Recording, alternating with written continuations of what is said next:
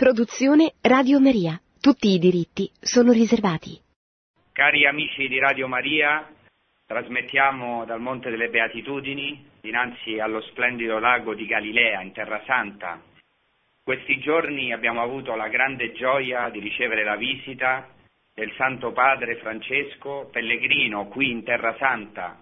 E veramente il suo pellegrinaggio è stato per tutti noi una pioggia di grazie, tutti gli incontri che ha fatto, le, la, la, Santa Eucaristia ad Amman, la Santa Eucaristia a Betlemme e, e tutti gli altri incontri, soprattutto l'incontro ecumenico eh, con il patriarca eh, Bartolomeo, eh, patriarca ortodosso di Costantinopoli, è stato veramente qualcosa di meraviglioso. Io ho avuto la grazia di assistere alla Santa Messa, di concelebrare alla Santa Messa di Amman con il Papa, anche di essere presente all'incontro al Getsemani, che è stato veramente toccante e commovente. Il Papa era molto stanco, ma è stato impressionante vederlo prostrato alla roccia del Getsemani. Tra l'altro, per grazia di Dio, mi trovavo in prima fila e poterlo accompagnare è stata veramente una grande grazia. Spero che tutti noi anche almeno possiamo leggere i bellissimi discorsi che ha fatto e abbiamo, forse avete visto nelle immagini, che si è fermato in preghiera davanti al, al recinto, al muro eh, tra la Palestina e Israele, si è fermato davanti al muro del pianto, ha pregato allo Yad Vashem, il Museo dell'Olocausto. Ecco, tutto veramente è stato meraviglioso. E questo pellegrinaggio è avvenuto a 50 anni dello storico pellegrinaggio del Papa Paolo VI, che tra poco avremo la gioia di vedere beatificato, che sarà beatificato. Pa- Papa Paolo VI tendeva così invitare la Chiesa a ritornare alle sorgenti della fede, il primo Papa, diciamo così, dopo San Pietro, a visitare la Terra Santa, a ritornare in Terra Santa. E così Paolo VI è voluto ritornare ai luoghi dove tutto è cominciato, è voluto tornare al cuore, alla sorgente della storia e della geografia della salvezza perché come ho detto l'altra volta nell'introduzione la nostra fede è storica, ha un luogo concreto, un tempo concreto, la storia e la geografia della salvezza e così anche vedere Papa Francesco tornare a questi luoghi è stato veramente qualcosa per noi di meraviglioso, vedere Pietro, il successore di Pietro, che ci ha confermato a tutti nella fede. Ecco, oggi ci troviamo eh, beh, in questo tempo ci troviamo nel mese di maggio, mese consacrato per eccellenza alla Santa Vergine Maria e anche in questo contesto di questo pellegrinaggio del Papa in Terra Santa e anche perché siamo agli inizi della, nostra, tra, della mia trasmissione a Radio Maria, ecco vorrei andare alle sorgenti, oggi alle sorgenti di Maria, alle sorgenti di Nazareth, anche come luogo santo, proprio lì dove si trova la sorgente della nostra fede, perché appunto questa trasmissione intitolata Alle sorgenti della fede in Terra Santa e vorrei così con voi, così come posso, umilmente, trattare alcuni aspetti di Maria, di Miriam come donna ebrea e come madre del Messia. Ecco, noi crediamo nell'incarnazione di Cristo e questa fede nell'incarnazione ci spinge a inserire Maria proprio in questa storia, nella geografia della salvezza, a cui anche Papa Francesco ha fatto riferimento, ritorno a questi luoghi santi. E quindi vorremmo inserire Maria nel contesto religioso e sociale della Galilea del primo secolo e vedere anche per noi il significato che ci possa anche servire come una catechesi. Quindi io intitolerei questa puntata alle sorgenti di Maria e della fede di Maria, alle sorgenti di Nazareth. Tra l'altro chi conosce Nazareth sa, o chi non la conosce così lo, lo può sapere, che è molto importante a Nazareth, Nazareth ha un cuore, per questo è molto importante un luogo santo, che è il cuore di Nazareth, che è proprio la cosiddetta fontana di Maria, dove si trova la sorgente dell'antica Nazareth. Oggi abbiamo la sicurezza che questa era veramente la sorgente di Nazareth, che lì si trovava Nazareth, Nazareth. Ecco, è bellissimo questo luogo perché secondo uno dei più antichi Vangeli apocrifi del secondo secolo, eh, il primo incontro tra l'angelo e Maria è avvenuto proprio sor- alla sorgente, per quello nell'iconografia bizantina forse alcuni di voi avete visto l'icona dell'incontro tra l'angelo Gabriele e Maria nella sorgente. Ricordiamo che questo proto-evangelo di Giacomo è un Vangelo che ha molti dettagli storici, anche un Vangelo ortodosso, anche se per noi non è parola di Dio, ma è di grandissimo interesse. Ecco, oggi ancora si può vedere questa sorgente dentro la Chiesa, che ora eh, hanno i greci ortodossi, andare alla sorgente. Ecco, potremmo dire che Maria è anche per noi la sorgente, la sorgente d'acqua, la sorgente delle grazie, Attraverso di lei ci è venuto questo fiume di grazie che è nostro Signore Gesù Cristo, il Messia, quello che noi abbiamo riconosciuto come Messia e come figlio di Dio, che ci è stato donato, ecco proprio per, eh, per, per mezzo di Maria. Ecco, Maria, vorrei dire come prima cosa, questa è una donna concreta, Maria è vergine, sposa e madre. Interessante che sono proprio le tre realtà più attaccate oggi dal mondo, diciamo così. Ecco, oggi non si capisce più veramente la bellezza di essere vergine, di essere sposa e di essere madre. Allora, oggi per comprendere Maria bisogna cercare di andare alle sorgenti di Maria, sempre alla luce della fede, tornare alla sua umanità, alla sua concretezza, al suo essere una vergine, sposa e madre ebrea anzitutto. Questo è importante perché la nostra fede, come dicevo, è storica, incarnata. Una fede disincarnata diventa agnosticismo, perché la nostra fede è storica, il cristianesimo non è una filosofia, non è una serie di miti, non è primariamente una serie di leggi, ma è un fatto storico. Maria è una donna storica, ecco, lei fatta di terra, fatta di carne, non è una mitizzazione, non è la divinizzazione di una donna come ci accusano molti, non è un'idea ripresa dal paganesimo come la divinizzazione, non so, della, della, della, della madre terra, come to- tanti purtroppo hanno voluto dire fuori dalla fede, ma è una donna storica, colei che è stata la madre del Messia e che ora è viva nel cielo. Chiedo anche il suo aiuto, eh, perché come sapete si dice de Maria nunquam satis, come hanno detto i santi e i padri, di Maria non si, può, non si dirà mai abbastanza, e come posso parlarne con le mie povere parole? Però, dice Sant'Agostino, tuttavia non possiamo stare in silenzio. E il mio professore di Mariologia, De Fiores, diceva così, che come donna ebrea Miriam, Maria, Miriam è il nome ebreo di Maria, appartiene al popolo di Israele, sono contento di parlare di questo proprio qui su Radio Maria.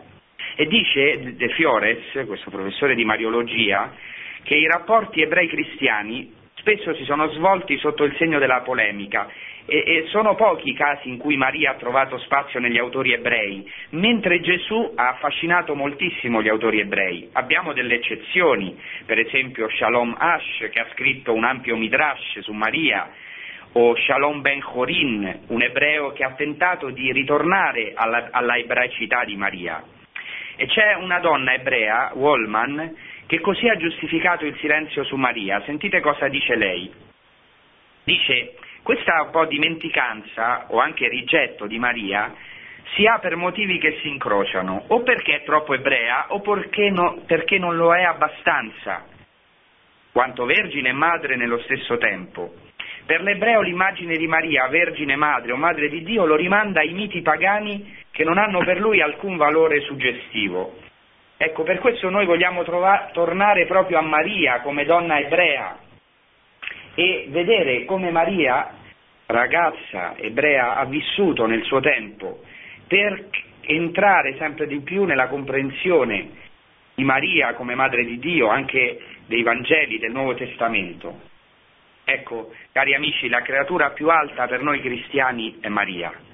Per questo il cristianesimo è tutt'altro che maschilista. È lei il grande segno, come si dice in Apocalisse 12, in greco semeion, semeion mega, la donna vestita di sole, cioè vestita della resurrezione di Cristo, vestita della veste di gloria, come Eva secondo la tradizione ebraica, prima del peccato Adamo ed Eva erano rivestiti di una veste di gloria. Lei è la donna vestita, cioè di Dio, con la luna sotto i suoi piedi e sul suo capo una corona di dodici stelle. È vero che questa visione dell'Apocalisse si riferisce alla Chiesa, ma senza dubbio, mio parere, va riferito anche alla madre del Messia, visto che si dice che questa donna è incinta e che poi partorisce un figlio maschio destinato a governare le nazioni della terra, che nel linguaggio biblico ed ebraico significa appunto che è la madre del Messia, la madre del figlio destinato a governare le nazioni della terra. È importante sottolineare anzitutto una cosa, che Maria, Miriam, è una ragazza ebrea del primo secolo. Ma qual era la sua vita religiosa? Come viveva la fede Miriam, Maria, nella sua vita? Come ha assimilato le scritture? Come si è preparata a essere la madre del Messia? come è entrata nella storia della salvezza, facendo parte di questo popolo ebraico, di tutta una storia meravigliosa che Dio ha fatto con il suo popolo e che oggi continua con noi, anche grazie a lei. Ecco, ci dobbiamo rifare alle fonti ebraiche, certo con grande attenzione perché dovremo risalire a quello che è precedente al 70 d.C., visto che molte fonti ebraiche sono state redatte posteriormente a questa data. Allora dovremmo andare a rintracciare, c'è la possibilità, alcune tradizioni di cui abbiamo una certezza di antichità e che senza dubbio o molto probabilmente risalgono proprio all'epoca del secondo tempio. Quando diciamo epoca del secondo tempio ci riferiamo appunto a prima del 70, cioè al tempo di Gesù. Ecco, allora vorrei cominciare perché ci sono molte cose che sono poco conosciute e ci aiutano. Spero che questo possa essere un aiuto veramente per la nostra fede. Ecco, Maria Miriam è una ragazza ebrea del primo secolo. Come viveva Maria Miriam la sua vita?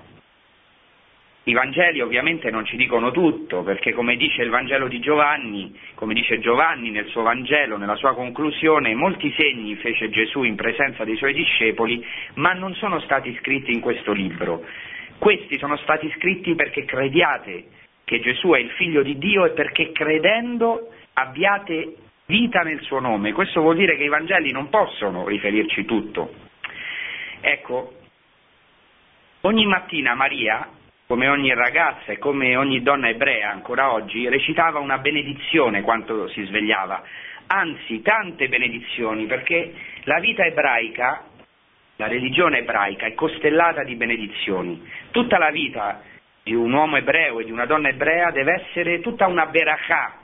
Berachà in ebraico significa benedizione e c'è una benedizione per tutto. Pensate che quando uno si sveglia la mattina Deve benedire per esempio per l'intelligenza, per la vista, per la capacità di movimento, perfino per la posizione retta del corpo. Questo è molto interessante. Pensate al miracolo che fa Gesù quando guarisce questa donna curva.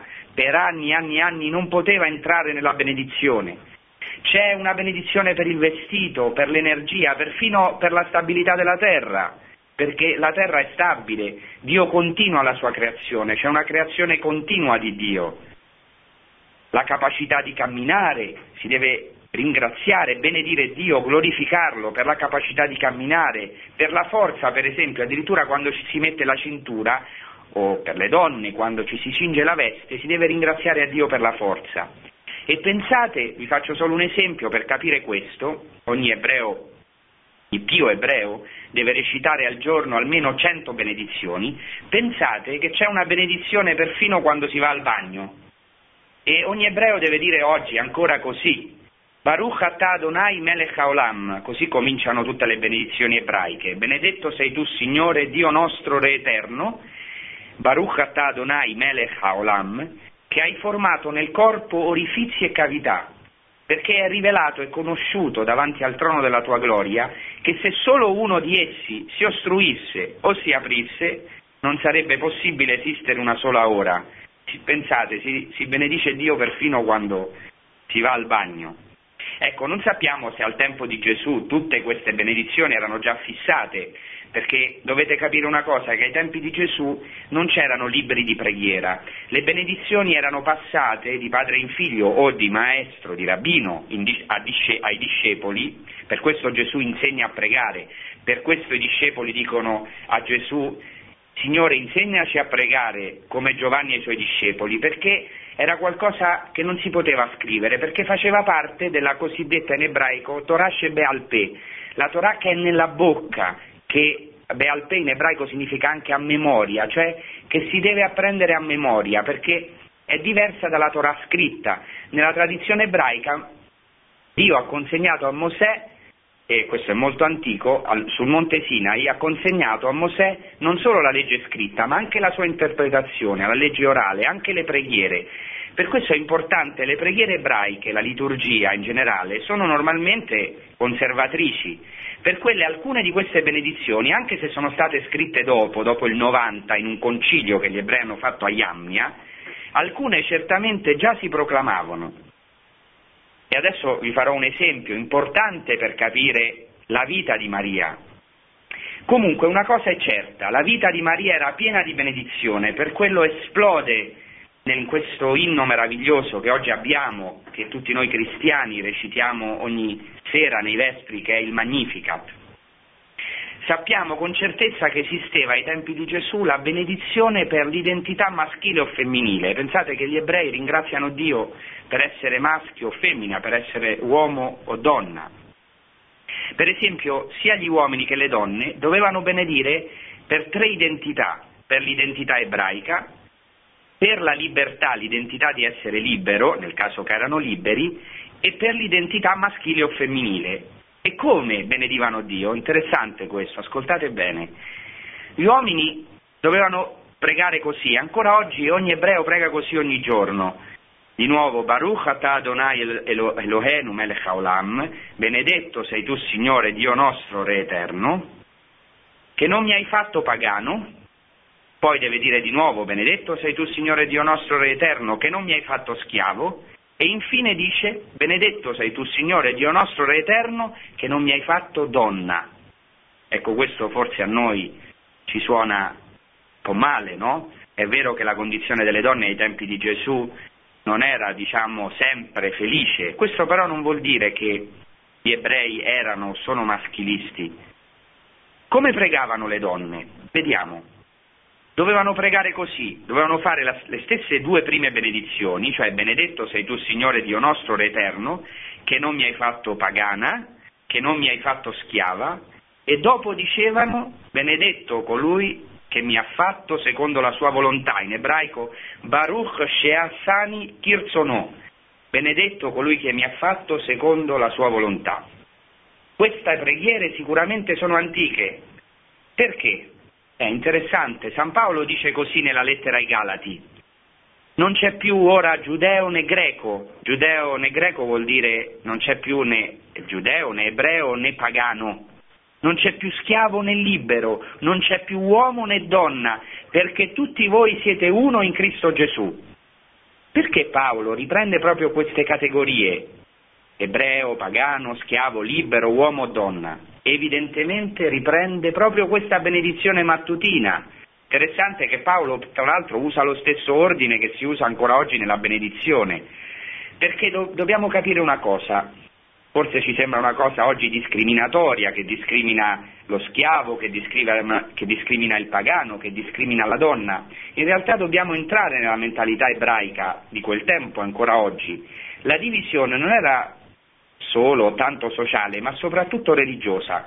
Nella spianata del Tempio esisteva una balaustra, un muretto, che divideva ebrei e pagani. I pagani non potevano accedere al Tempio, rimanevano nella spianata, nel cosiddetto cortile dei gentili, gentili vuol dire pagani, atrio dei gentili, nell'atrio dei pagani. Anche le donne non accedevano alla parte più interna del Tempio, ma rimanevano nel cosiddetto cortile delle donne. Solo gli uomini entravano in una zona riservata ai sacrifici, nella parte più interna neanche gli uomini potevano entrare, ma solo i sacerdoti nel santo, e nel santo dei santi solo il sommo sacerdote una volta all'anno nel giorno dello Yom Kippur, nel giorno dell'espiazione. Quindi è molto interessante perché il principio era una separazione. Anche gli schiavi erano in questo equiparati alle donne, non potevano entrare nella parte più interna. Quindi tutto il Tempio era pensato come una separazione perché questo è molto biblico, è antichissimo, il concetto di separazione è fondamentale nell'ebraismo. Se voi leggete il libro della Genesi, nella creazione, Dio crea separando, si dice in ebraico vayavdel, si usa il verbo inifil, hivdil, cioè separa, Dio separa il cielo dalla terra, separa il puro dall'impuro. Nel libro del Levitico si dice siate santi come io sono santo, cioè la consacrazione, la santità, la santificazione, una separazione e questo è tradotto così nel Targum. Che cos'è il Targum? È la versione aramaica dell'Antico Testamento, dopo vi spiegherò. Dice così, traduce così questo versetto, siate separati perché io sono separato e si usa il termine proprio perushim, che in aramaico, ebraico, parishin in aramaico, perushim in ebraico vuol dire separati, ma anche farisei, tutto questo faceva parte della Torah, era, sappiamo che la Torah è un pedagogo che ci ha portato a Cristo. Cristo opera una rivoluzione con la sua incarnazione, non annulla la Torah, perché dice Cristo io non sono venuto ad annullare la legge, la Torah ebraica, ma sono venuto a compiere.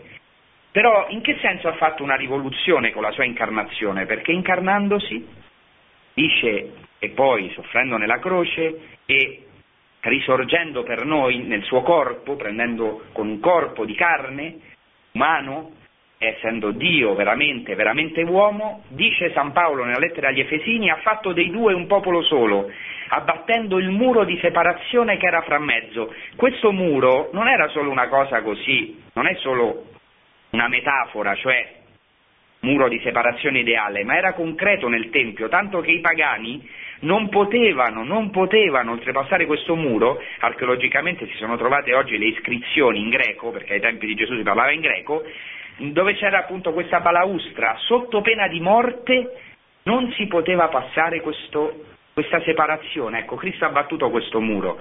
In Cristo Gesù siamo una nuova creazione, non c'è più uomo né donna, non c'è più schiavo né libero, non c'è più ebreo né pagano ma tutti noi siamo uno in Cristo Gesù, non perché allora dobbiamo vivere in una confusione sessuale, evidentemente, ma perché in Cristo siamo una nuova creazione, siamo uno. Quindi, cosa voglio dire con tutto questo? Si deve certo riconoscere che ai tempi di Gesù, nell'ambiente ebraico, anche a livello sociale e religioso, c'era una differenza tra uomo e donna. Però è molto interessante, Maria, Maria pregava ogni giorno elevava le sue benedizioni a Dio appena si svegliava e benediceva Dio per essere donna. Ti benedico perché mi hai fatto secondo la tua volontà. Così si preparava quotidianamente a rispondere amen alla volontà di Dio. Infatti all'annuncio dell'angelo risponderà sia fatto in me secondo la tua volontà. Non si tratta di un fiat volontaristico, ma veramente di un affidamento totale a Dio, a colui che ha fatto tutto bene, che ha creato tutto bene.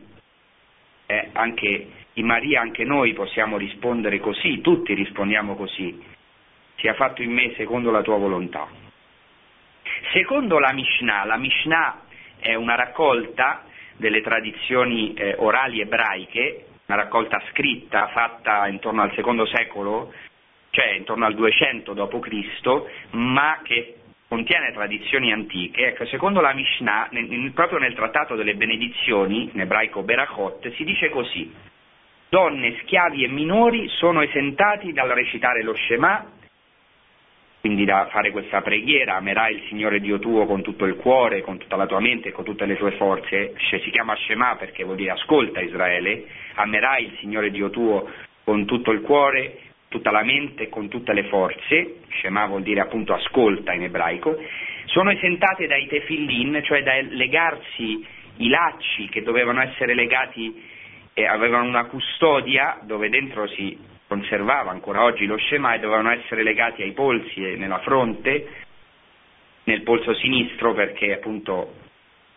riferimento al cuore, allora le donne non, do, non, vestivano, non dovevano legarsi questi tefillin e non erano obbligati a recitare lo scemonesre, cioè mentre erano obbligate, scusate, erano obbligate le donne a recitare una preghiera che si chiama Shemone Esre alla Mezuzah e alla Birkat Amazon. Che cos'è questo? Shemone Esre è la preghiera, le benedizioni, le 18 benedizioni che ogni ebreo doveva recitare in piedi, quindi Maria pregava, recitava queste benedizioni, era obbligata alla Mezuzah. Che cos'è la Mezuzah? È quella custodia che eh, gli ebrei mettano nelle porte delle case, perché dice, ecco, metterai questa parola dello Shema agli stipiti delle porte, te ne ricorderai quando esci e quando entri, sempre, per quello nelle porte ancora oggi degli ebrei, in tutte le porte, anche negli hotel, li vedete dappertutto, c'è una custodia con dentro la parola dello Shema, ascolta Israele, amerai il Signore Dio tuo con tutto il cuore, con tutta la mente e con tutte le forze. Quindi Maria aveva sempre davanti questa parola perché era obbligata a, a, a, avere questa custodia, a toccarla, a baciarla. Oggi gli ebrei la baciano, baciano la parola di Dio perché questa è una parola del Deuteronomio e anche Gesù Cristo dirà che eh, insieme al comandamento amerai il prossimo tuo come te stesso è, è, è il comandamento più grande, non c'è comandamento più grande di questo. Quindi Maria era abituata ogni giorno, anche se non era obbligata a recitare lo Shema, ma aveva sempre davanti questa parola che dopo dovrà definitivamente compiere con l'aiuto di Dio, con la grazia di Dio sulla, davanti alla croce del suo figlio amato. Ascolta Israele, amerai il Signore Dio tuo con tutto il tuo cuore. Il cuore di Cristo è stato trafitto, anche il cuore di Maria, chi ha perso un figlio, se c'è qualcuno che sta ascoltando, sa che cosa vuol dire questa parola. Si preferirebbe morire piuttosto che vedere soffrire un figlio. Maria ha compiuto lo Shema insieme a Gesù Cristo, per la grazia di Gesù Cristo. Amerai il Signore Dio tuo con tutta la tua mente. La mente di Gesù è stata coronata di spine, ha dovuto accettare di entrare nella volontà di Dio, anche quando non capiva nel Getsemani, non capiva se è possibile, Padre, Abba, passi da me questo calice, ma non sia fatta secondo la mia volontà, no, secondo la tua. Gesù non solo lo, lo risponde questo in quanto Dio, ma in quanto uomo.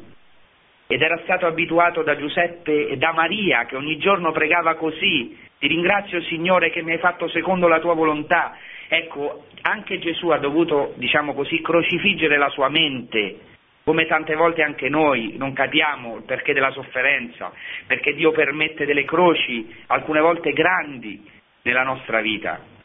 Ecco, anche Maria ha dovuto crocifiggere la sua mente Ecco, una spada trafiggerà, dice Simeone, la tua anima, anima in greco, già li sono scritti in greco, si dice psiche, trafiggerà la tua mente, la tua anima, il tuo essere più profondo, la tua intelligenza. E amerai il Signore Dio tuo con tutte le forze. Ecco, Gesù ha amato Dio con tutte le sue forze sulla croce, quando le, ecco, le sue mani stese, le mani sono simbolo della forza, i suoi piedi inchiodati, le sue mani inchiodate, e così anche Maria ha sofferto anche nelle sue forze, infatti secondo la tradizione anche più antica, anche dei luoghi santi, ancora nel Santo Sepolcro c'è un luogo dove si ricorda una cupoletta nella zona armena, che spero che chi non l'ha visitata la potrà visitare, dove si ricorda lo, spasimo, lo spasimo di Maria, il suo grido, eh, o perlomeno la sua sofferenza quando ha visto soffrire suo amato figlio. Ecco, e poi Maria era anche, dice qua, tenuta la birkat amazona, la benedizione dopo il pasto. Ecco, quindi la donna prega. All'epoca del secondo tempio, cioè all'epoca di Gesù, la preghiera delle donne era molto importante. Non dobbiamo pensare che l'ebraismo è maschilista così. In tutta la Bibbia ci sono delle donne che hanno salvato Israele, che sono fondamentali.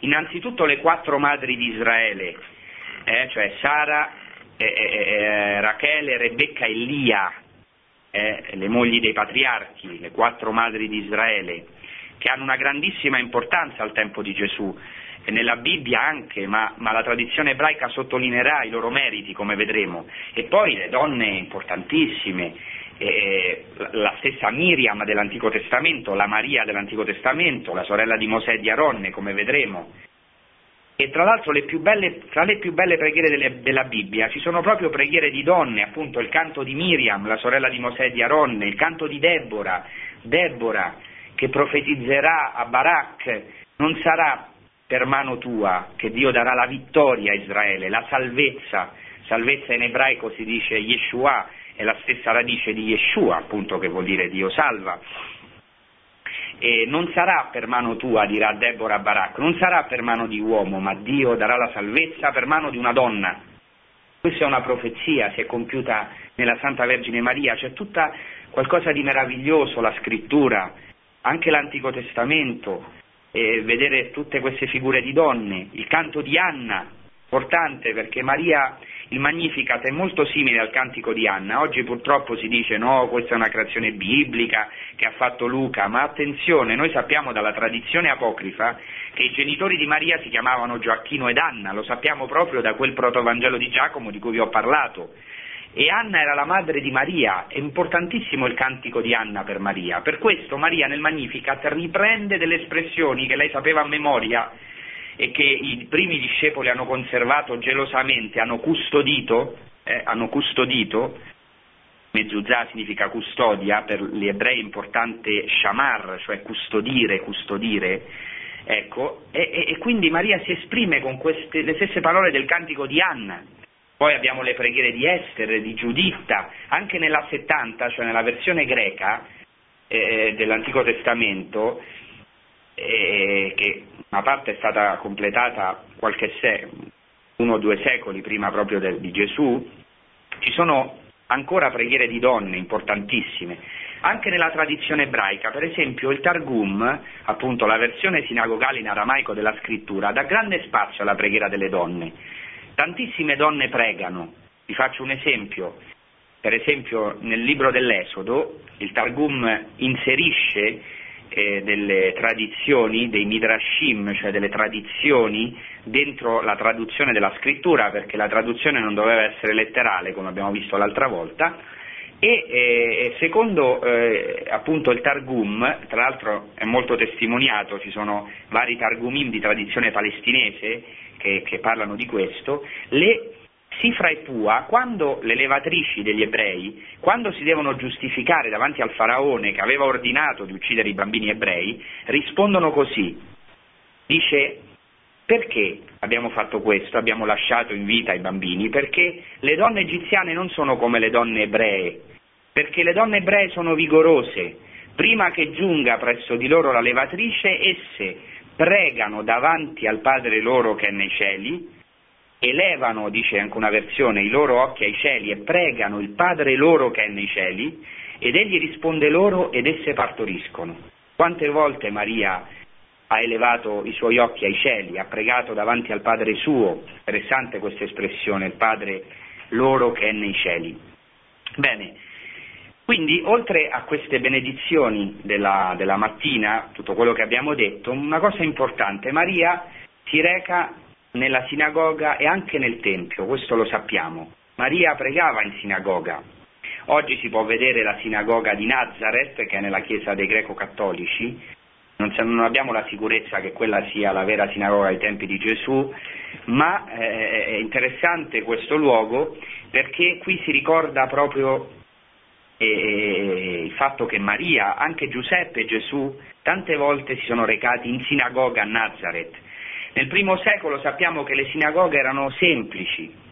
Noi abbiamo oggi resti delle sinagoghe in Terra Santa di Gamla, Gerico e Masada.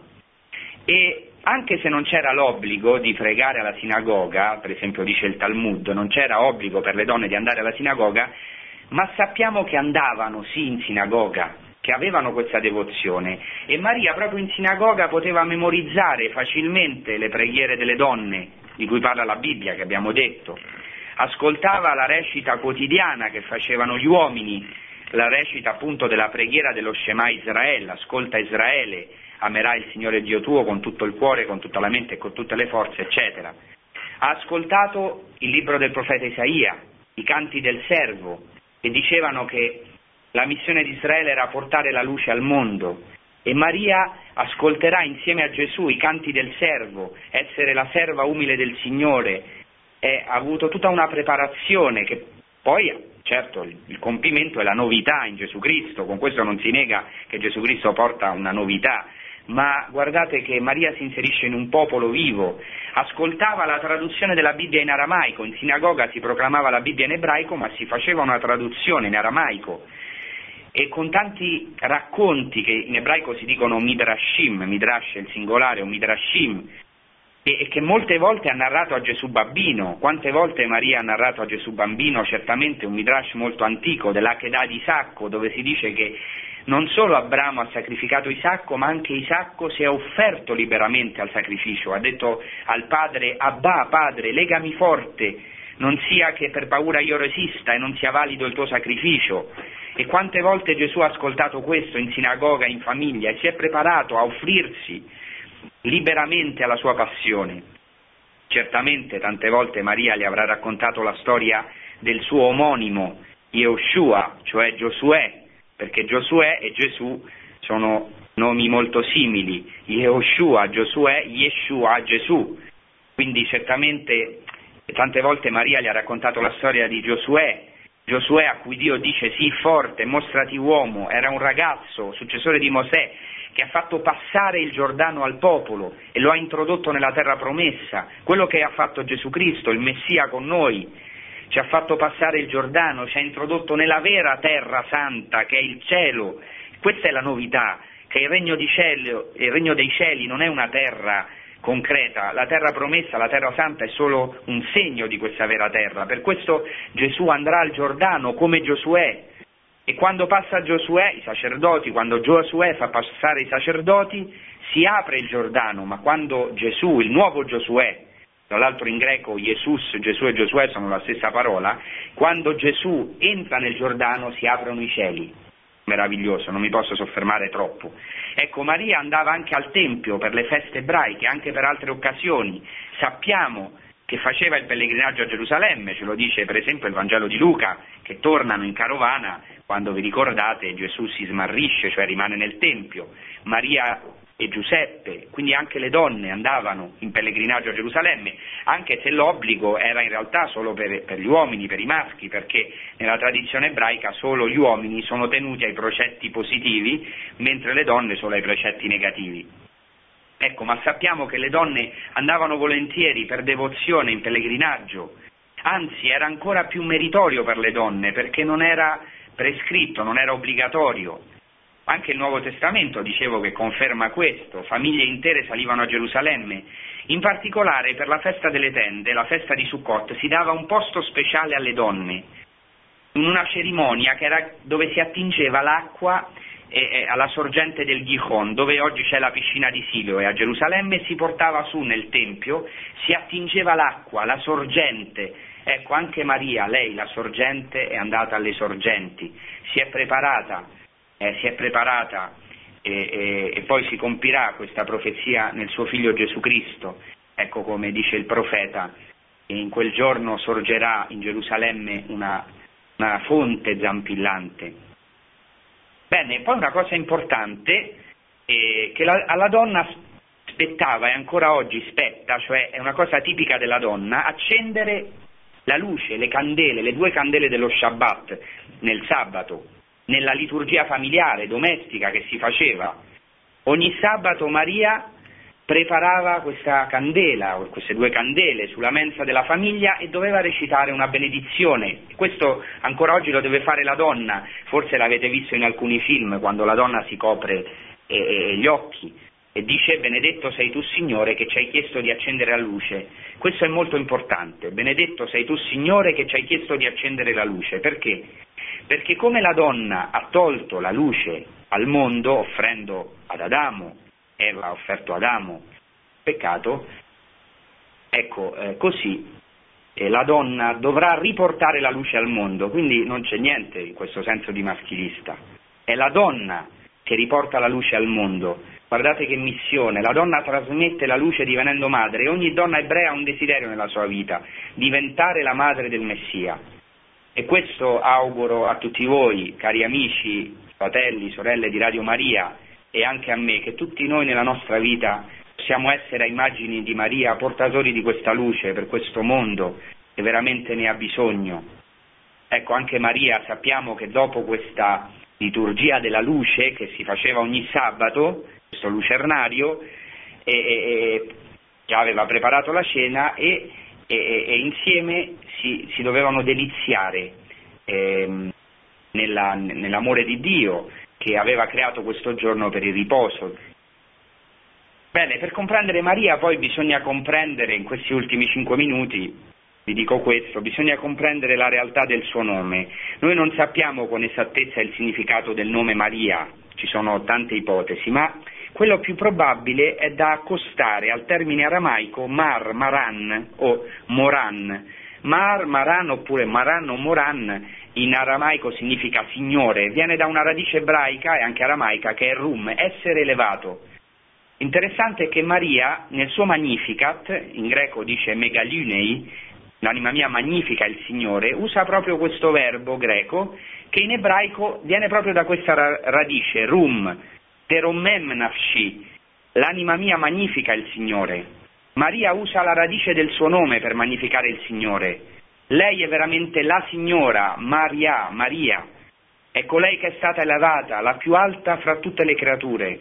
E sapete che in ebraico il nome è sempre una, una profezia, Maria, colei che è stata elevata. Poi Maria è da mettere nel contesto delle madri e delle donne di Israele.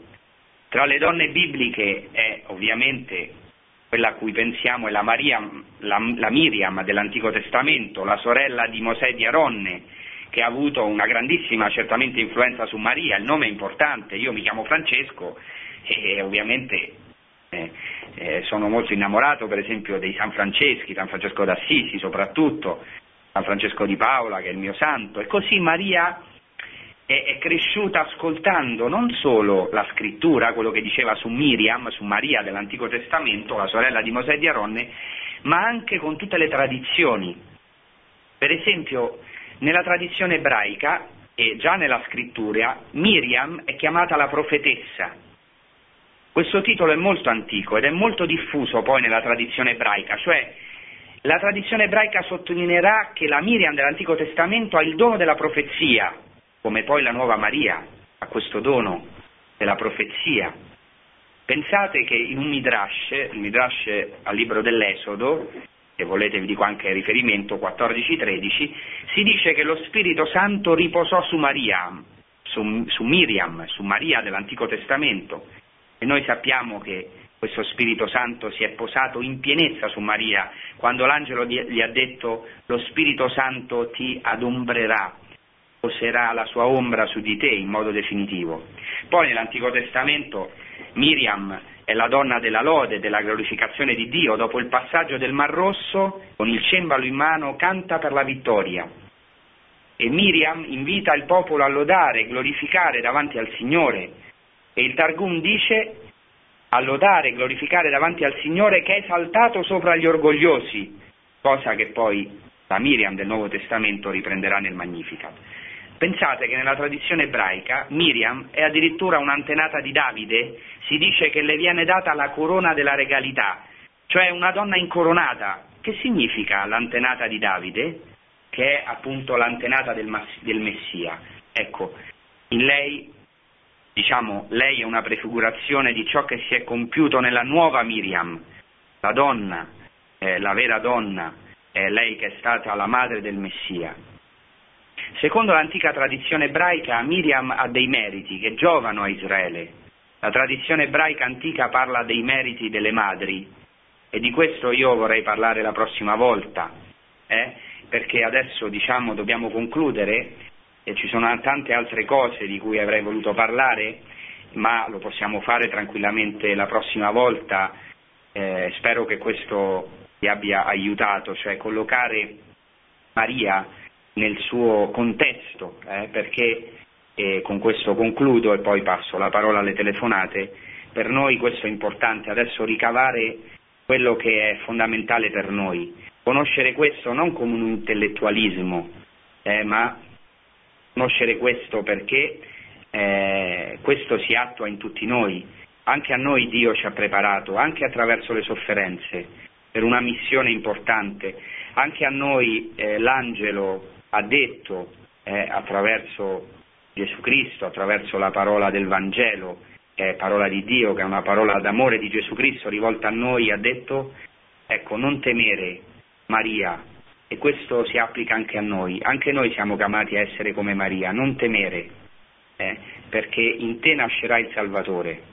Ecco, e questa donna ebrea che viene da un piccolo paese, Nazareth a quei tempi era un piccolo paese, risponde ma com'è possibile questo? non conosco uomo. Forse anche noi nella nostra povertà possiamo rispondere questo, com'è possibile? Ecco, ma l'opera di Dio è sempre più grande della nostra povertà, e come vedremo anche la prossima volta. Ecco, ma Dio ha scelto questa donna umile, ecco che però eh, ecco, ha accolto la parola, in lei la parola si è fatta carne, infatti se andate a Nazareth sotto la grotta dell'Annunciazione vedrete scritto hic verbum factum est, qui il verbo si è fatto carne, perché Maria è diventata il luogo, il luogo della presenza di Dio, della sua Shekinah, dove Dio è una cosa impressionante, Dio che nessun luogo può contenere ha voluto trovare un luogo, che è il grembo di Maria, che è la famiglia di Nazareth. Ecco, ma questo non è solamente per dire beata Maria, certo, beata Maria, ma anche beati noi, perché questo Dio lo vuole compiere in noi, perché Maria è un'immagine della Chiesa, un'immagine del cristiano. Anche noi siamo chiamati a questo, che la parola si faccia carne in noi e, e, e che questa concretezza di Dio veramente possa prendere carne in noi, anche noi nella nostra povertà, nelle nostre difficoltà. Maria dirà nel Magnificat che il Signore ha guardato l'umiltà, però la parola greca è tapeinosis, cioè ha guardato la bassezza, la povertà della sua serva. Certo, Maria non è che esalta la sua, la sua bravura, non è che dice quanto sono umile, ma dice il Signore ha guardato la mia povertà. Ecco, allora se c'è qualcuno che si sente povero, come questa donna ebrea, ecco, sappia che Dio ci vuole fare ricchi della sua ricchezza e vuole prendere carne in noi, nel luogo che siamo noi. Ecco perché veramente la nostra fede è storica, incarnata e come Dio ha fatto una storia con il popolo ebraico e l'ha compiuta in Gesù Cristo, questa storia della salvezza continua, continua con noi nel 2014, per quello voglio terminare proprio con, ricordando che in questi giorni abbiamo accolto Papa Francesco, un testimone, e abbiamo visto anche la sua povertà, perché come dicevo io sono stato presente al Getsemani e ho visto anche la sua fatica, le sue sofferenze, anche per la realtà che anche qui non è facile, perché la Terra Santa è un'immagine di quello che siamo noi, la Terra Santa siamo, diciamo, siamo noi, Gerusalemme siamo noi, fatta di terra, fatta di conflitti, di contraddizioni, ma Dio ha guardato questa povertà, Dio ha guardato eh, questo, diciamo, dico così, caos che è Gerusalemme e che siamo noi e ha voluto eh, far riposare il suo spirito su di noi. Allora spero che questo veramente ci possa aiutare e ci possa rallegrare perché la parola che ha detto, che ha detto l'angelo a Maria, la prima parola è Chaire Maria, rallegrati Maria, perché tu sei piena di grazia.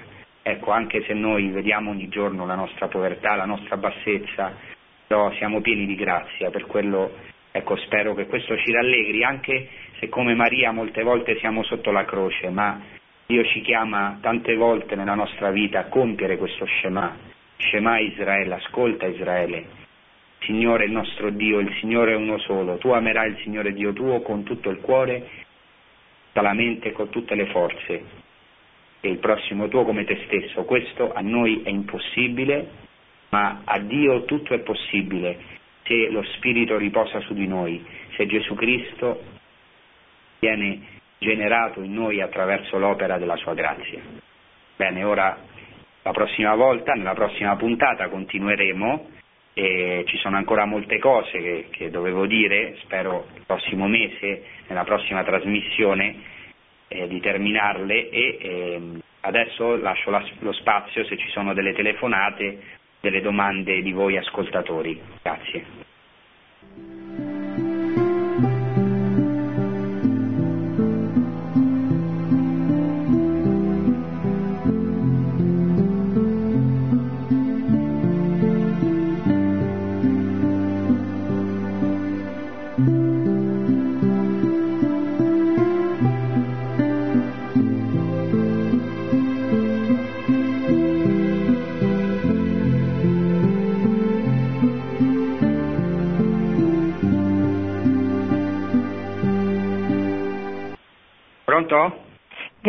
Padre, buonasera. Sono Maria Buon... di Vicenza. Sì, Maria.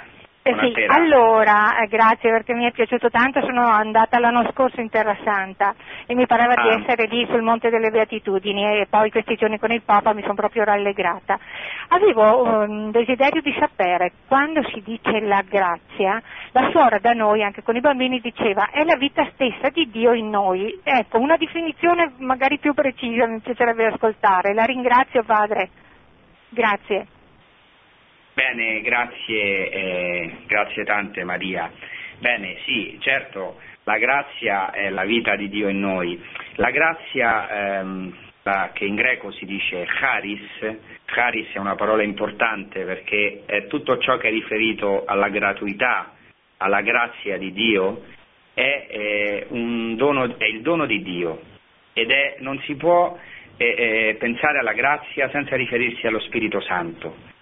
La grazia è certo la vita di Dio in noi, nel senso che è lo Spirito Santo. Lo Spirito Santo, e, e questo ha molto riferimento, sono contento del fatto che si dice che appunto eh, che, che, che, fa, che Maria ha fatto questa domanda proprio in questa trasmissione perché Maria è la Checharitomene, cioè la piena di grazia. Che vuol dire piena di grazia? Piena della gratuità di Dio, cioè è stata eletta, scelta, e così essere discepoli di Cristo, essere cristiani, essere madri del Messia, perché anche noi siamo chiamati a generare il Salvatore per questa generazione, è una grazia gratuita.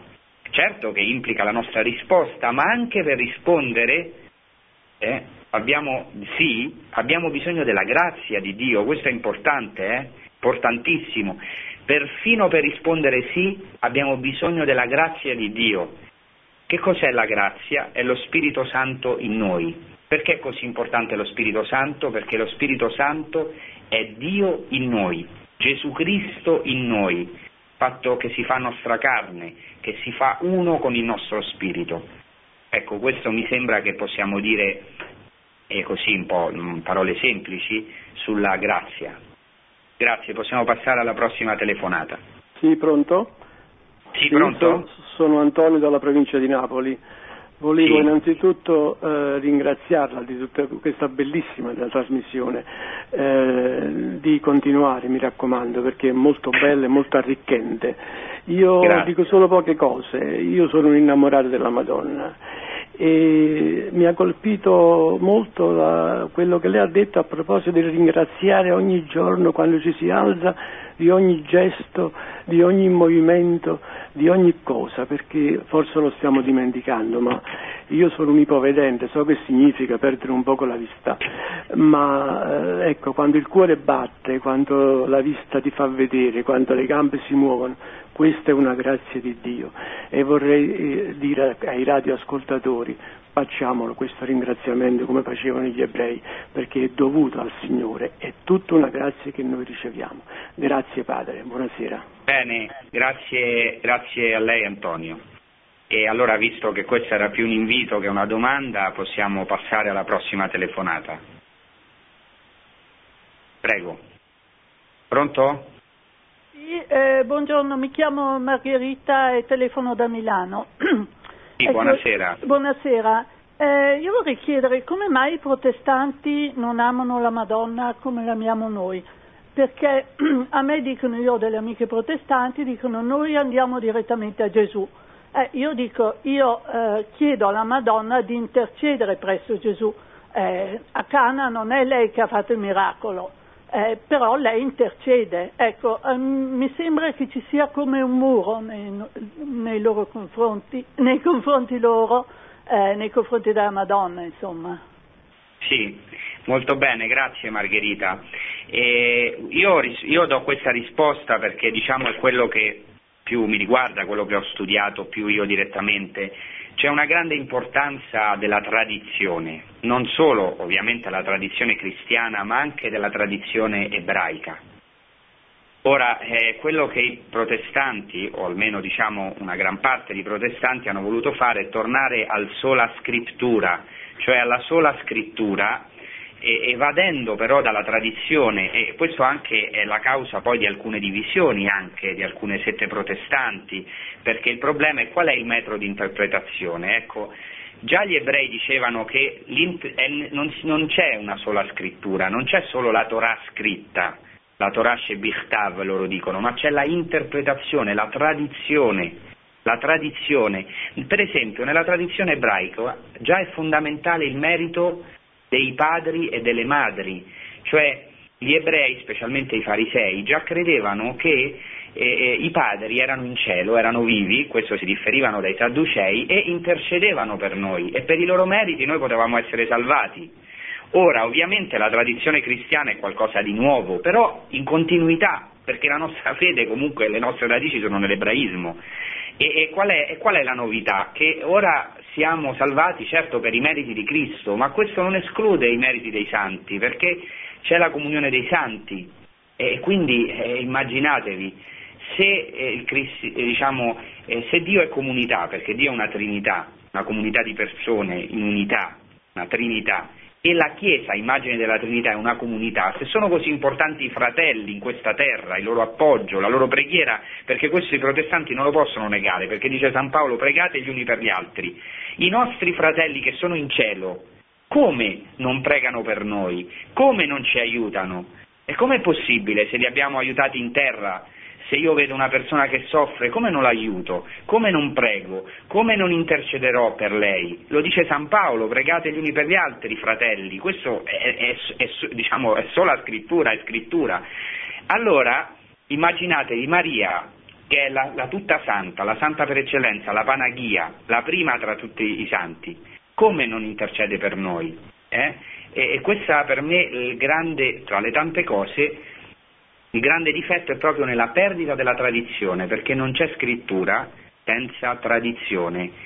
E, e questo è fondamentale innanzitutto nell'ebraismo, ma poi ancora di più nella, nella Chiesa, dove noi sappiamo che le fonti della rivelazione sono la scrittura, è Cristo, Cristo è la fonte della rivelazione, ma è scrittura e tradizione, perché Cristo non ha trasmesso solo delle lettere scritte, noi non, abbia, non abbiamo la scrittura come se fosse un Corano, cioè qualcosa di letterale, di scritto, piovuto dal cielo, ma abbiamo, abbiamo, abbiamo ricevuto una tradizione viva che è quella degli Apostoli, tra cui c'è l'importanza di Maria. E guardate, questo è senza dubbio, è difficile negarlo dal punto di vista anche scientifico. Eh, i, primi apocrifi, I primi apocrifi testimoniano che la tradizione su Maria era molto forte. Apocrifi non vuol dire che non erano Vangeli ortodossi, ci sono due Vangeli di cui parleremo, di uno ho già parlato in un'altra trasmissione, eh, il proto-evangelo di Giacomo che parla proprio dell'infanzia di Maria e poi della, della vita di Maria, che è antichissimo, del secondo secolo d.C., e il Transitus Mariae, dove già affermata nei primissimi secoli, è impressionante questa tradizione, non c'è tutto nel Vangelo, ma già la tradizione, i primi cristiani avevano ricevuto dagli apostoli, dai primi apostoli, ecco questa veramente somma importanza di Maria. Eh. È certo che eh, eh, questo non abbiamo dubbi, Gesù Cristo è il Salvatore, no? questo, questo, non si nega, sarebbe qualcosa di stupido che alcune volte purtroppo i protestanti per scarsa con, conoscenza ci, ci, ci attribuiscono. No? Ecco, allora ringrazio l'ascoltatrice Margherita per questa domanda e spero, sarebbe un discorso lungo, ma spero di aver dato alcune, alcuni canoni, alcuni criteri anche secondo quello che è la mia, eh, di ciò che sono esperto, che è appunto la tradizione. Grazie. Un altro ascoltatore. Pronto? pronto? Sì, pronto? Cristo Regna, io sono Angelo di Cortanzetta sì. ho avuto modo di ascoltarla um, circa un mese fa e so che è del cammino neocatecomunale lei. Sì. Se, lei? Sì. Lei è sacerdote, lei fa parte del cammino catecomunale se non mi sbaglio? Sì, sì, sì, sì. Ecco, Anch'io faccio parte del Cammino Catecomunale e questa sera proprio abbiamo una celebrazione della parola sulla Vergine Maria. Ah, benissimo, e... buona celebrazione, spero che ti abbia aiutato. Sì, infatti che... stato, io sto viaggiando da Melena Caltanzetta 40 km per, per, andare ad ascoltare la parola e mh, mm, mi ha fatto piacere anche ascoltarla sia l'altra volta che questa volta, che porta anche delle argomentazioni nuove, diciamo, almeno per me. E quello che mi fa piacere è ascoltare Maria Vergine, madre di Gesù e discepola di, di, di Gesù. E poi questo fatto anche della verginità, Maria Vergine prima, durante e dopo il parto, e quindi queste sono cose che mi hanno fatto molto mi hanno molto toccato, cioè dire la verginità di Maria, questa donna prediletta, la scelta di Dio, quindi senza peccato che deve accogliere Gesù Cristo, quindi un grembo immune dal peccato, deve accogliere, accogliere il figlio di Dio. È un, un'esperienza che sto facendo ora in questi tempi, anche se uno nel corso del cammino sente parlare anche molto della Vergine Maria, però diciamo quando poi si addentra con la parola specifica che parla di Maria, acquista tutto un altro significato molto più profondo, più bello e più di maggiore fedeltà verso, verso, verso, verso Dio, verso Gesù Cristo. Io la ringrazio. Eh, buone... Bene, grazie, grazie a lei, grazie a te, prega per me. Eh. Bene, passiamo a un'altra telefonata. Pronto? Telefono da Roma, la ringrazio delle, sua, eh, delle, delle, delle sue spiegazioni. Io le posso dire che fin da piccola oh, mi è sempre dispiaciuto sapere come era stata trattata la Madonna da Dio, da Gesù, cioè nel sì. senso è, è, molto brusco quando è stata trovata nel Tempio sulla croce, anche se aveva pensato a lei. Quando è che poi in parte ha già risposto, quando è che poi è stata pienamente valorizzata da, dagli apostoli oppure dal, dal popolo? Mm, come, stata, come sono state mm, in seguito questa venerazione? Benissimo, sì, adesso le rispondo, grazie. Bene, eh, questa è una domanda importante perché eh, è vero che come ho detto i Vangeli ci dicono quello che è essenziale certamente per la nostra fede, no?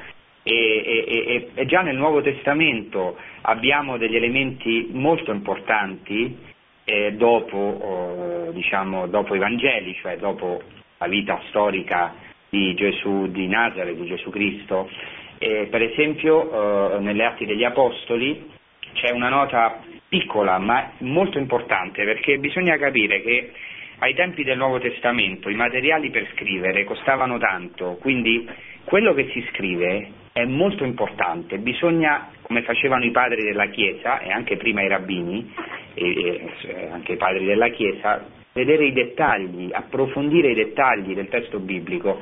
E allora io mi soffermo solo su questa frase degli Atti degli Apostoli, in Atti 1,14, dove si dice che tutti questi, sta parlando degli Apostoli, degli undici, perché ancora non c'era stata la sostituzione di Giuda, la scelta di, di Mattia, dice tutti questi erano assidui e concordi nella preghiera insieme con alcune donne e con Maria, la madre di Gesù, cioè Maria nel cenacolo, quindi nel cuore della Chiesa, noi stiamo facendo la trasmissione no, alle sorgenti della fede in Terra Santa, in quella sorgente di grazie, in quel cuore della Chiesa pulsante che è il cenacolo, Maria ha un ruolo centrale, Poteva dire eh, San Luca negli atti solamente con alcune donne, ma e con Maria, la madre di Gesù.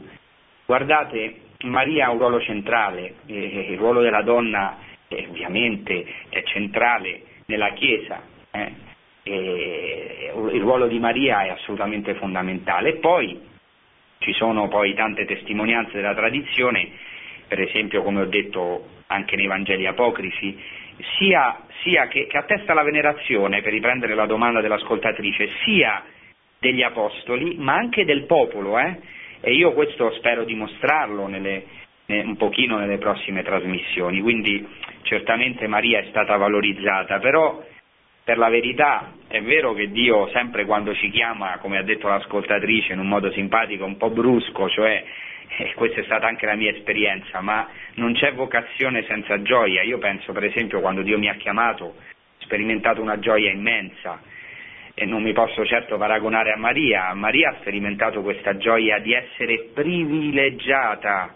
Per questo la prima parola, attenzione, attenzione, la prima parola che dice l'angelo a Maria non è ti devo prendere, dai, eh, poveraccia te, no? ti devi sacrificare, ma, dice, ma gli dice subito ave, ma ave in greco è chaire, non è un semplice saluto, come traducono i testimoni di Geova, buongiorno Maria, non è salve Maria solamente, ma è rallegrati Maria, chaire, rallegrati, gioisci, rallegrati, si allegra Maria, piena di grazia, che caritomene, perché Dio ti ha fatto oggetto costantemente questo vuol dire che caritomene in greco, che si usa un perfetto, quindi vuol dire che è un'azione di Dio, ecco, e, e, diciamo che si è è compiuta ed è costante, perché tu sei stata fatta oggetto costante della grazia di Dio. E noi sappiamo che quando la grazia entra in noi, lo Spirito Santo ci tocca, ci adombra, eh, eh, il nostro cuore è allegro, Ecco, quindi certo Maria ha sofferto sotto la croce, veramente ha sofferto, ma è diverso soffrire con Cristo che soffrire senza Cristo, eh? È diverso soffrire con lo Spirito Santo e soffrire senza Spirito Santo, che si può essere nella gioia anche nei, nei momenti più dolorosi. Ricordate per esempio, io faccio sempre l'esempio, San Massimiliano Kolbe, che ad Auschwitz è morto facendo cantare di quelli con cui era imprigionato, è morto per ultimo morto cantando in un luogo di, di orrore. Ecco, e questo diciamo, è una grazia di Dio, eh, però la sofferenza c'è sempre, questo certo non ci toglie il dolore, la sofferenza, ma chi è stato privilegiato, e Maria lo è stato in modo eccellente e sommo rispetto diciamo, a tutti gli uomini e a tutti noi, è, è sempre stata chiamata, ha avuto momenti anche difficili, duri, di, quando la spada certo gli ha trapassato l'anima, ma ecco, sempre unita a Dio. Sentiamo se c'è un'altra telefonata. Eh, pronto, sono Lino da Napoli. Eh, buonasera, sì, don, buonasera. Don, don, Francesco. Penso di averla conosciuto nel 1976 ad Arcinazzo, una convivenza di inizio, di un, di inizio eh beh, avevo corso. due anni. Eh, due anni? Allora era il fratello eh. maggiore, perché eh, era un sì, figlio di, sì di Voltaggio comunque, un figlio di sì, eh. Franco Voltaggio. Allora deve essere il fratello maggiore che era cantore. esatto, Com-. Comunque eh, volevo porre un acquisito. Eh, eh, è vero che si è eclissata la divinità di Gesù Cristo quando è venuto sulla terra e sé, però eh, dentro di sé hanno agito sempre due ehm, ehm, eh, unità di eh, Cristo Dio e Cristo uomo.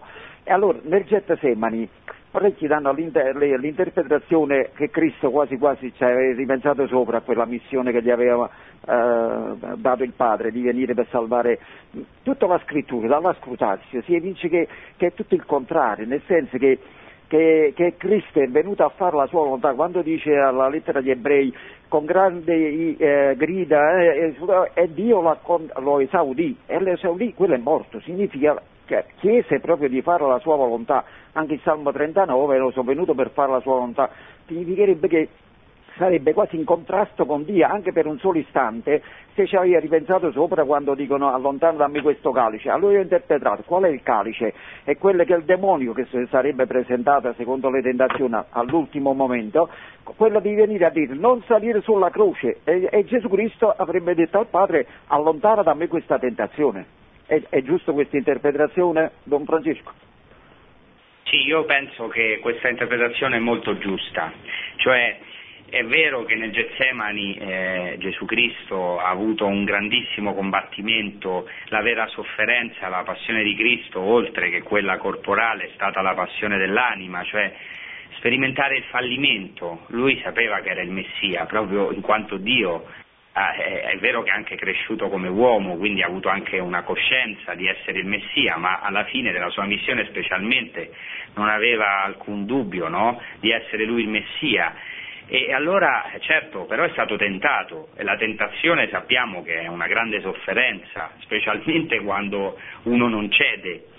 E quindi diciamo questa tentazione non si può sminuire, questo da una parte è molto importante, molto importante perché Cristo ha avuto un grandissimo combattimento tra la sua volontà di fare, eh, eh, scusate il gioco, ma di fare la volontà di suo padre, il suo volere, il suo offrirsi, perché è vero quello che ha detto adesso l'ascoltatore, che eh, eh, Cristo si è offerto liberamente, è chiarissimo nel Vangelo di Giovanni, esce dal giardino e dice ego in mi, io sono, è lui che si offre, nessuno gli prende la vita, ma lui si offre liberamente.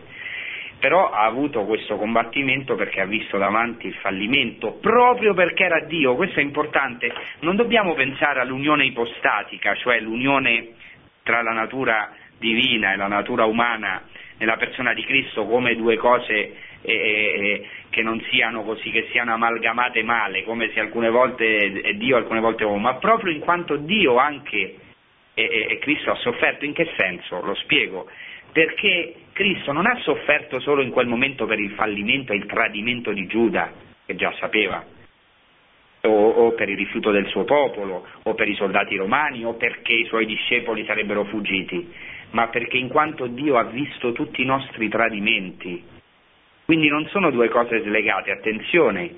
Quindi non è che è scomparsa lì la sua divinità, in questo sono d'accordo con l'ascoltatore, ma questo non ha sminuito le sue sofferenze, anzi le ha aumentate, le ha aumentate, perché ha visto i nostri tradimenti. Certo, qui c'è un problema un po' sulla passibilità di Dio, allora uno dice, ma allora Dio soffre oggi se noi pecchiamo, in realtà Dio è Dio e Dio non può soffrire, eh? però se Dio ci ama, se Dio ci ama, eh, de- accettare che noi gli diciamo di no perché ci ha fatto liberi è una cosa che, che a chi ama eh, questo diciamo duole come un padre perché Dio è anche un padre, non è solo un essere così beatissimo che non ha nessuna relazione con noi. Eh, questo è importante, certo eh, che questo è un mistero, difficile da sondare fino alla fine, ma certamente eh, eh, bisogna conservare il fatto che Cristo è stato veramente tentato in modo molto forte nel Getsemani, dice anche la lettera agli ebrei a cui si è riferito l'ascoltatore che ha, ha, sofferto con grandi grida e lacrime, non era una finzione, non era uno spettacolino. Cristo, come dice Sant'Angela di Foligno, non ci ha amato per scherzo, stava soffrendo veramente, ha sofferto eh, veramente, eh, e, nello stesso tempo però si è offerto, è un corpo ben preparato, ecco vengo per fare la tua volontà, eh, si è offerto liberamente, totalmente e possiamo dire anche con gioia, secondo quello che abbiamo detto, perché eh, qui che ha detto Dio ama chi dona con gioia, attraverso San Paolo, non ha potuto donarsi se non con gioia, perché si può essere nella gioia anche nella sofferenza. Perché è vero che Cristo ha sofferto, ma ha sperimentato anche questa libertà assoluta del donarsi, di poter essere, quando noi, anche se soffriamo, ci doniamo o, o, o con la grazia di Dio possiamo amare i nemici, sperimentiamo qualcosa di questa felicità, che vediamo che siamo rinati dall'alto, che, siamo, che abbiamo ricevuto la natura di Dio, la natura celeste. Bene, adesso possiamo, abbiamo tempo ancora per un'altra o altre due telefonate. Prego. Pronto? Pronto? Pronto, sì? buonasera padre, sono Antonio dalla provincia di Varese. Scusi, volevo sì. una chiarificazione, io sono stata interessata 29 anni fa, no? Sì. C'è la chiesa dell'Annunziazione. Che collegamento c'è con, con, Loreto? Che io non riesco a capire. Se è là, come mai è anche a Loreto? Sì, grazie della domanda. Grazie. Allora, la chiesa dell'Annunciazione oggi si trova nel luogo, eh, diciamo, include la grotta dell'Annunciazione.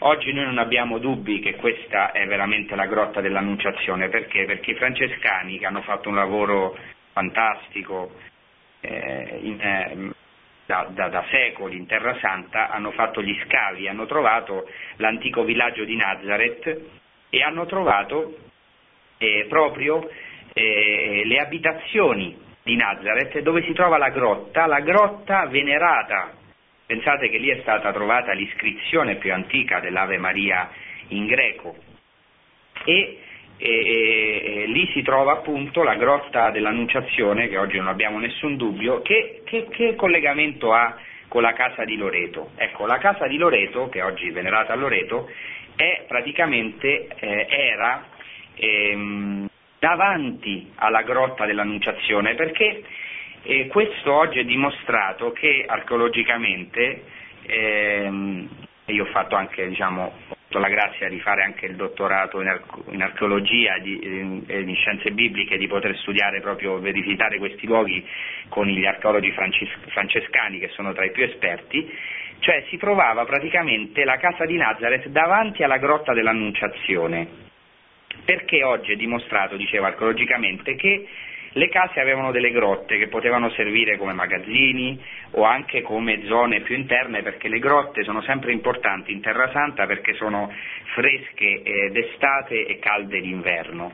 Come sappiamo oggi, ovviamente non abbiamo la dimostrazione matematica, però ci sono molti indizi eh, sul fatto che eh, eh, la, la, casa di Loreto era veramente, ci sono molti studi anche molto interessanti, era veramente, si trovava a Nazareth, è stata portata, dice la, la, la tradizione, dagli, angi, dagli angeli, ma che in realtà erano una famiglia che sapete che al tempo dei crociati hanno portato molte reliquie dalla Terra Santa per paura che venissero depredate e hanno portato questa famiglia degli angeli, ha portato eh, pietra per pietra questa eh, casa.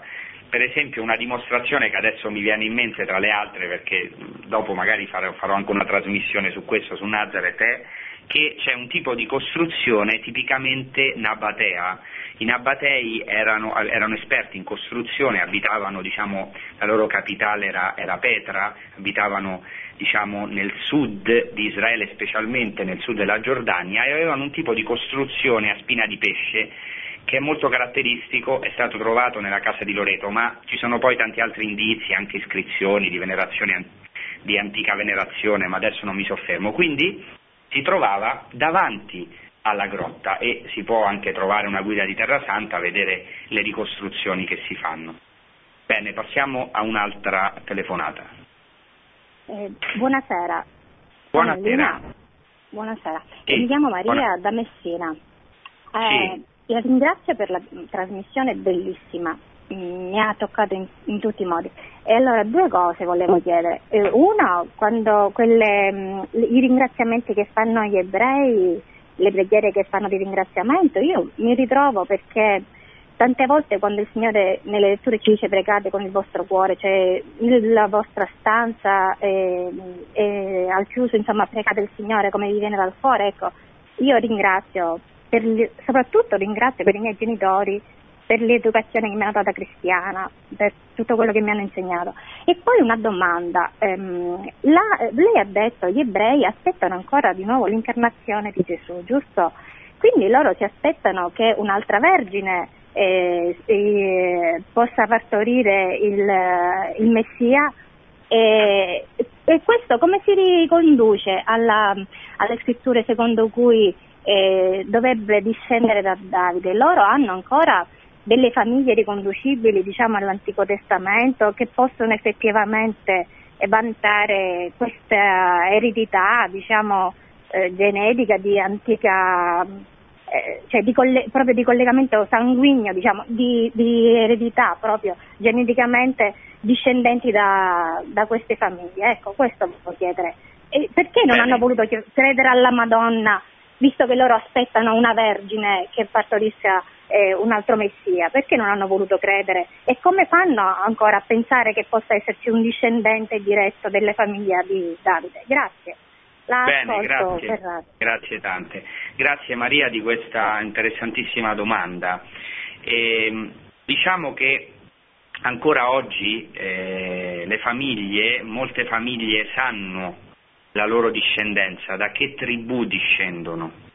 Quindi addirittura c'è ancora una discendenza sacerdotale, per esempio in ebraico eh, quelli che si chiamano Kohen o nelle loro versioni per esempio Kun, Kahana in aramaico eccetera, sono, significa sacerdote, quindi addirittura si sa quali sono le famiglie sacerdotali, quindi si potrebbe sapere quali so, molti sanno la loro discendenza appunto dalla tribù di Giuda e anche la discendenza davidica.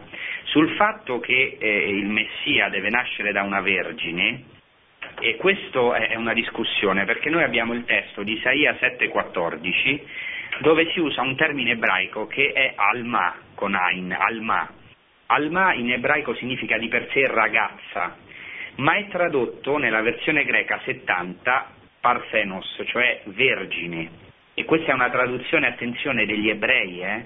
La traduzione della 70 è una traduzione precedente a Cristo, cioè già gli ebrei interpretavano questa parola alma ragazza come una vergine, perché anche perché, diciamo la verità, tempi, quei tempi non erano come quelli di oggi, e, e, le, la cosa più comune era arrivare vergine al matrimonio o almeno eh, facevano di tutte le famiglie per tante ragioni, anche di tradizione religiose evidentemente. Quindi la ragazza è una vergine. Quindi c'è questa profezia di Isaia. Ora però le correnti ebraiche sono talmente tante che eh, hanno varie idee sul messianismo, eh, sul messianismo, però ancora oggi eh, ogni ebrea desidererebbe essere la, la, la, la, madre del Messia, cioè quelle tradizioni sono ancora forti. Ora è, è discusso il fatto della Vergine, cioè che, che, che, che non leggono più quell'Isaia 7,14 evidentemente come eh, una, una dimostrazione che il Messia debba nascere miracolosamente da una vergine, no? anzi nel Talmud ci sono espressioni anche forti verso Gesù che viene chiamato ben pantera, viene storpiato il ben parthenos, cioè figlio della Vergine, il ben pantera, figlio perché per, per poi diciamo come un po' una, un rifiuto di Gesù consideravano addirittura il figlio di un soldato romano, eccetera, c'è cioè tutta una polemica. Allora perché gli ebrei non lo accettano? Beh, lì c'è diciamo, soprattutto eh, lo scandalo della croce, c'è però anche un mistero, soprattutto. C'è un mistero perché dice San Paolo che Dio ha messo loro davanti un velo, non perché sono rifiutati, non perché sono maledetti, anzi sono molto amati da Dio, perché Dio continua l'alleanza con loro, ma quando ci sarà eh, diciamo, quando il velo sarà tolto, dice San Paolo, cosa sarà? Se il loro rifiuto è stato la nostra salvezza, perché il fatto che poi molti ebrei, vari ebrei lo hanno accolto, i discepoli erano tutti ebrei, Maria era ebrea, ma il fatto che, al, che una parte del popolo ebraico non l'ha accettato ha permesso a noi pagani di entrare nella salvezza e se il loro rifiuto, pensate che importanza da San Paolo ha al popolo ebraico, eh? E che amore dobbiamo avere noi, se rifiuto, verso di loro, se il loro rifiuto è stato la salvezza per noi, cosa sarà quando riconosceranno? Bene, dobbiamo concludere, ringrazio tutti gli amici di Radio Maria e, e, e vi auguro buona, un buon proseguimento con i programmi di Radio Maria, buona serata a tutti. Produzione Radio Maria, tutti i diritti sono riservati.